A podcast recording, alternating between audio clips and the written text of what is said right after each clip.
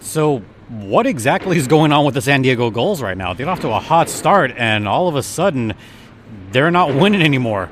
We'll talk about that on this edition of Locked On Gulls.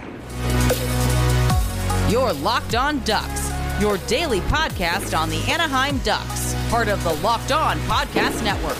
Your team every day. Welcome to Locked On Anaheim Ducks, part of the Locked On Podcast Network. I'm your host, Jason JD Hernandez. I've been covering minor league hockey for well over a decade, currently the PA voice for the Coachella Valley Firebirds. And today's episode is brought to you by FanDuel. Make every moment more. Right now, new customers get $150 in bonus bets with any winning $5 moneyline bet. That's 150 bucks if your team wins. Visit fanduel.com slash locked on to get started. We've got a bit to get through as far as the Gulls are concerned. And I mentioned this last time. Apologies if there's background noise right now. I'm actually looking to my right, and they're actually changing over the arena right now because there's a concert in less than 24 hours. So, kind of got to get through this quickly, but also they're changing the arena over, and looks pretty cool. But we got to talk about the Gulls last couple of games, really the last few games. And there's been an overarching theme for the Gulls over the past few days. And this is kind of the same thing that's been happening with the Ducks. And that theme is you ready for this again? Lack of defense. More so, a lack of high danger defense. Um, can can I entertain you with this? The Henderson game the other night was an exercise in how not to win a game. The San Diego Gulls allowed a plethora of shots in the home run area. They also had a plethora of high danger chances allowed against the Henderson Silver Knights. Watching that game, I mean, I'm just going to be honest, folks. It, was a little painful watching that game in, uh, on replay. It was especially painful because I could see that San Diego's defense was just doing everything in their power to somehow allow too many shots. Tyson Hinds had some pretty poor defensive lapses, and this is what I'm going to call it like it is. Tyson Hinds had some bad defensive lapses. Uh, Profaka has not looked good the past couple weeks. And I hate to say this, but Olen Zellweger, he's even had a couple of really poor games. And that should be of concern because I really like Olen Zellweger a lot. I love his skating ability. I love when the puck is on his stick, how he's able to generate offense. But recently, that just has not been the case. And unfortunately, the Gulls have gone to a defensive shift where in the early part of the season, they had a younger guy with an older guy as far as defensive pairings. That has shifted a little bit, and maybe that's not the way to go because Zellweger's defense has struggled at times recently. Tyson Hinds has struggled recently.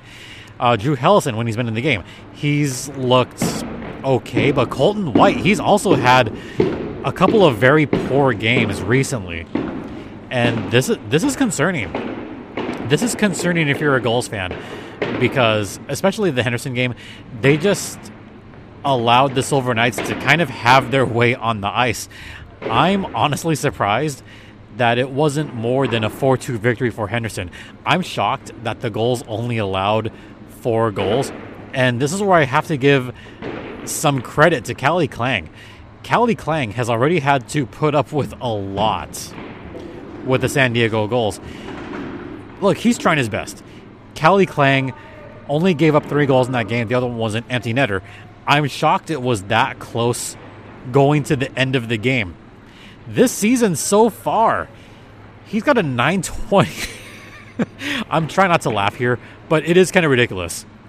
He's got a 920 save percentage and a goals against of about three. There's so many shots allowed against Calle Clang, the poor kid, in only three games. He's put up with 112 shots on goal. That's an average, an average of 37 shots allowed per game. This is reminiscent of Anaheim Duck stats from last season when you had Anaheim average about 38 shots against last season. And the Gulls, I mean, they allowed something like 33, 34 shots against last season. This is not good. This is bad. You shouldn't have who might end up being your, your top goalie just taking that many shots per game. Poor Calle Clang. I, I just feel bad for him. And I know it's a small sample size, but that's not a good sample size when your defense allows that many shots. And the high danger chances are even worse because I could count in five hands. Not really, but I could count in at least more than three hands the amount of high danger chances that were allowed in that game against Henderson. And even the game that they lost against Abbotsford, they allowed double digit high danger chances there as well. And that's not going to do it, especially when you yourself are maybe getting 8, 9, 10 high danger. Oh, that's not going to do it, folks. This is unfortunately becoming a theme with the Gulls season by season. The defense lacking, the special teams. Okay, special teams has at least been at least had been somewhat decent up until the last couple of games and it's just completely fallen apart. It has. They've allowed too many power play goals. They allowed one against Henderson, one for five, and two against Abbotsford, two for six. So in those two games, three for 11. That's a success rate of, you know, 20 something percent. That's not going to do it. Penalty killing about 70 something percent. That that's concerning, folks. That's got to be really concerning if you're a Gulls fan as well.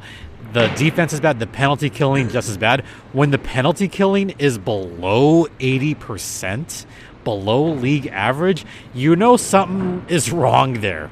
Something's very wrong there. So that's just one of those things that they need to improve more than a little bit. And I think the Gulls might have to go back to the drawing boards a little bit. And this is something that I believe the coaching staff can do. Matt McIlvane has a lot on his shoulders right now, but so does his staff. Jason Clark, Chris Spar, they've got some work to do on defense and penalty killing right now if they're going to be successful this season. All right, we're going to head into the first intermission. I'll talk more in depth about the last two games that the Gulls played and what's coming up and some other stuff. Stay locked in. Now, a word from Sleeper. Now, let's say that you're going to play a daily fantasy hockey game, and maybe this new NHL team could give you so many opportunities. Maybe not for the Gulls, but maybe someone like Frank Vatrano could score 50 goals for the Anaheim Ducks. He's on pace for that, by the way. He's on pace for more than that. Well, you could win big by playing daily fantasy hockey on Sleeper the official daily fantasy app of the Locked On NHL Network. Sleeper is our number one choice for daily fantasy sports and especially daily fantasy hockey because with Sleeper, you can win 100 times your cash in daily fantasy hockey contests. Because the player you could take to win 100 times money might be Frank Vatrano, it might be Mason McTavish, it might be Ryan Strome. Just pick studs like those three guys and whether they'll record more or less than their sleeper projections for things like goals, assists, plus, minus, and more in a given game.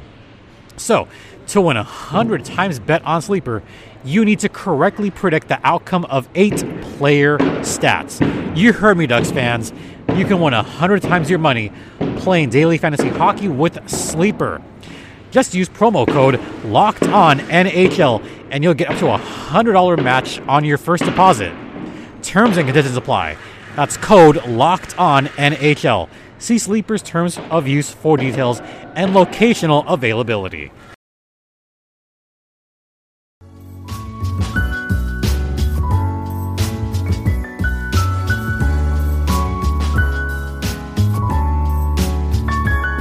It is so loud down there. Welcome back to Locked On Gulls, which is under the umbrella of Locked On Anaheim Ducks and under the umbrella of the Locked On Podcast Network.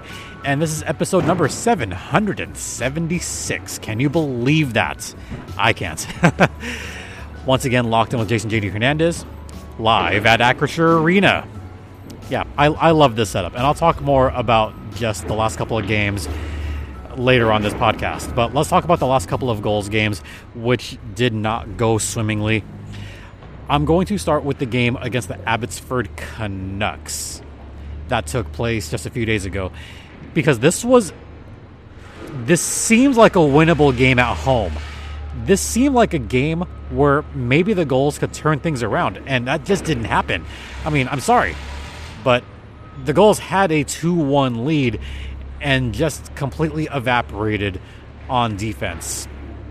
Now, Wolanin did score a power play goal for the Canucks, and then Glenn Gawdin and Pavel Regenda. Regenda again, his fifth goal of the season. By the way, that's five goals in five games for Pavel Regenda. Um, you think he belongs on the Ducks? Yeah, yeah, I'd say he does. I mean, that'd be bad for the Gulls, but, you know, good for the Ducks because maybe they don't need Regenda because the Ducks are streaking right now, but Regenda's doing his thing with the Gulls. And then everything fell apart. Cole McWard, power play goal. Arshdeep Bains, Quinch, Quinch Meeman, and then Aatu Raty scored the empty netter. Ugh.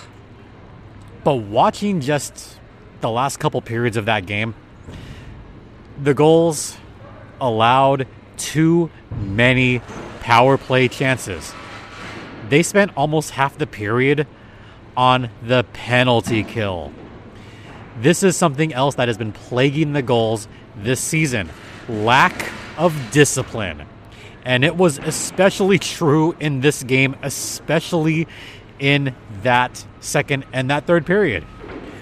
Between those two periods, they allowed five power play chances to the Abbotsford Canucks. Five of them. Why? Why, why take those penalties? Why? You know what's going to happen when you take all those penalties. Eventually, the other team's going to score. I mean, Cole McWard, he scored 14 seconds into that Trevor Carrick call. And the Canucks almost scored another one on, I think it was the Regenda interference call, where it looked like the Canucks were going to score again. A little bit lucky there. The Gulls were lucky it wasn't 6 to 2 on this game, but it wound up being 5 2 in favor of the Canucks. This was also a game where Alex Stalock maybe could have done a little better. There was a goal where he just kind of let slip through where I said to myself, yeah, maybe he wants that one back a little bit. Yeah, I, I thought that. Oh well. Then the game against the Henderson Silver Knights. I'm going to try to remain calm for this one. But the Gulls defense was so bad on this game that it just kind of made me scream a little bit. And the discipline was lacking so much during this game. The Gulls only got two power play chances. The Silver Knights got five. Henderson got five power play chances on this game. Lack of discipline again rears its ugly head. And bad defense reared its ugly head again. The last two periods, the Gulls were outshot 29 to 17. oh, 29 to 17. What the heck? Why? Why? And I will harken back to the third period on this one because it was tied going into the third. The Gulls actually started off the first minute skating faster than Henderson, for at least a minute, it looked like they were going to get the go ahead goal. I thought they would score right away, and then Regenda got nailed for high sticking. But once they got through that penalty, the Gulls gained at least a little bit of momentum. They had their chances in that third period, and they kind of blew it. That's what I think was the most frustrating about that game. Even though the Gulls defense was poor, they were still in it. The offense did him no favors there. I mean, Pavel Regenda tried his darndest to try to put the Gulls ahead 3 to 2. He really tried and just couldn't get it behind the net. This isn't a one man team. Pavel Regenda cannot do everything, but at least he tried. And then once Drew Helleson got nailed for holding, I kind of had a feeling that was going to be it. And sure enough, Brendan Brisson scored in the power play. Empty netter really late in the game. That's what was the most frustrating thing about that game was the Gulls had a chance. They did. They could have come away with a very unlikely but team building victory and just could not take advantage. They, for some reason, could not solve Jesper Vikman late in the game, and that's that's a shame. That's what got to me the most about that Henderson game. Chances that they missed out on, not taking every high quality shot that they could. There were times where they were overpassing in that third period. Why take the extra pass? Why take the unneeded extra pass? That that's frustrating. That's frustrating. Hopefully, it doesn't translate further on in the season, but those are other little areas that the Gulls need to work on. So, final score on that one 4 to 2. Over their last four losses, they have unfortunately been outscored 14 to 7. Losses to Ontario, Tucson, Abbotsford, Henderson, 14 to 7 in favor of the opposing team. And all of a sudden, the Gulls find themselves 2 and 4 and towards the bottom of the standings in the American Hockey League. As of this recording, and I'm recording this just after the Firebirds had beaten the Canucks, Gulls are in the bottom. They're in the bottom of the standings again, just like last season. Barracuda right there in the bottom. Colorado right there in the bottom. Thank you, Greg Cronin, for leaving Colorado. The Pacific Division is so tight because you have a plethora of teams that are above 667 in points percentage. Henderson, Calgary, Ontario, Bakersfield, Coachella Valley. They all have excellent records. That Pacific is going to be tough. They might wind up using the Gulls as their doormat all season long.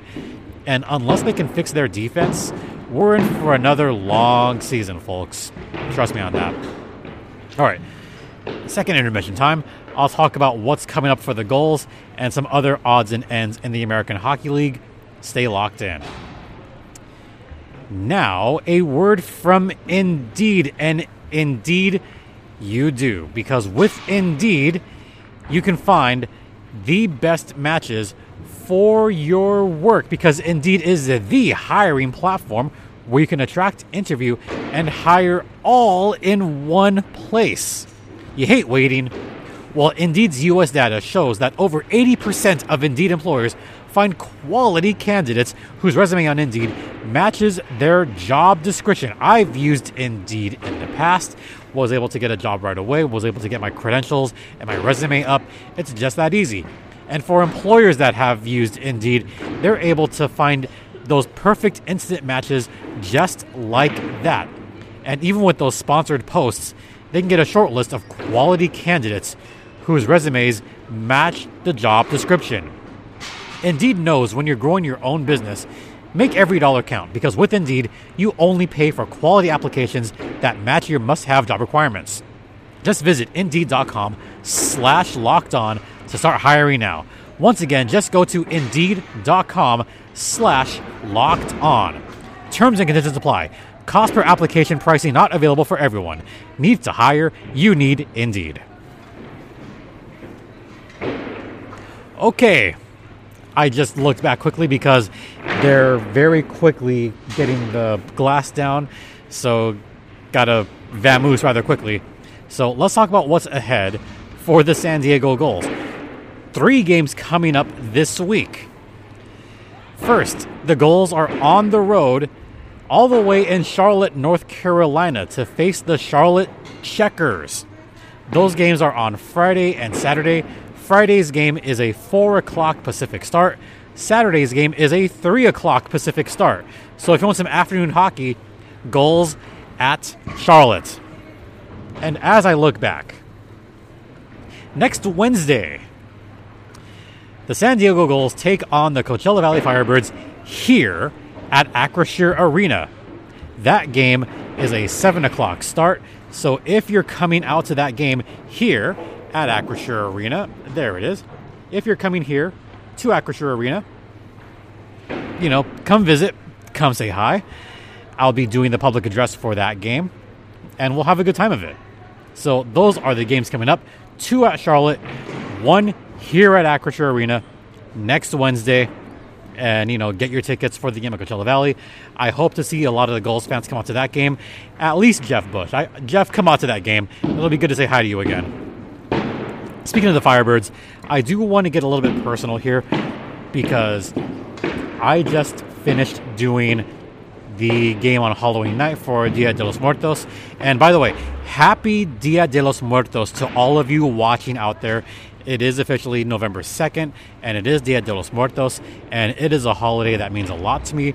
Um, and to get personal here, I've lost a couple of relatives over the past year. Uh, my grandma actually passed away over the past year, and my aunt Laura, she passed away just recently, just a couple months ago. So to be able to do the game for Dia de los Muertos, it's just an honor to do that. You know, I got, you know, I got this here. I've got my marigolds right here. As you can see, I got I got my marigold, and it's just a holiday that has so much meaning to me, and to all all the Latinos out there, all the Mex- Mexicanos out there that are celebrating. I hope you celebrate responsi- responsibly, and I hope you're able to just find the peace on on this Dia de los Muertos. For those of you that may have lost a family member recently, you know, I send nothing but well wishes your way and hope that you and your family can get through what may have been a difficult year. And that's really what Dia de los Muertos means to me. And to get more personal, hockey related, I'm I'm now becoming more aware that I'm really like the only Latino announcer in hockey. I mean, there's not many Latino announcers in hockey in general, and especially public address announcers. I think there's only two Latino PA announcers in the AHL. One in Tucson, uh, she's great, and then myself here at Coachella Valley, and that's it. That's the list. And I sincerely appreciate that the team allowed me to do the goal calls, the penalties, and a lot of the game bilingually. They let me do it in English and Espanol. I I never in my wildest dreams thought that that was possible. So just got to give huge props to the Firebirds for letting me do that. And if you happen to watch on HLTV, if you go back and watch it, you know, let me know. Like, did you guys enjoy the bilingual goal calls, the bilingual penalties? Um, I really hope you guys enjoyed it. And just to do that, you know, it, it, it, means so so much to me. So for those of you that listened in and you know had some good words on that, muchas gracias. You know, thank you all so much. All right, that's gonna do it for this podcast. Thanks so much for watching. Thanks for listening. Don't forget this podcast is free and available across all platforms, including Stitcher, Spotify, Odyssey, Apple Podcasts, Google Podcast, ad free on Amazon. Also, you can find Locked On Anaheim Ducks on Sirius XM Radio. And don't forget to check out the Anaheim Ducks games on Sirius XM. And you could find Locked On Anaheim Ducks on Sirius XM as well. Check local listings. Twitter, or X as it's now known. My personal Twitter or X account is at StimpyJD, and the show's Twitter is at LO underscore ducks. You could drop me a line, email me at lockedonanaheimducks at gmail.com. And once again, just thank you all so much for your continued support. It is so appreciated. And hopefully by this time next week, I'll have a new setup. Um, I should be moved into my new spot at some point next week. And that'll be really fun to do some shows from a new spot. So I just cannot wait. This will be the last show of the week. So once again, thank you all so much. And, you know, have a good week, everyone for Locked On Gulls. I'm Jason JD Hernandez saying, have a great weekend, everyone. Please remember to be safe out there, be kind to one another, and ducks and gulls fly together. Buenas noches.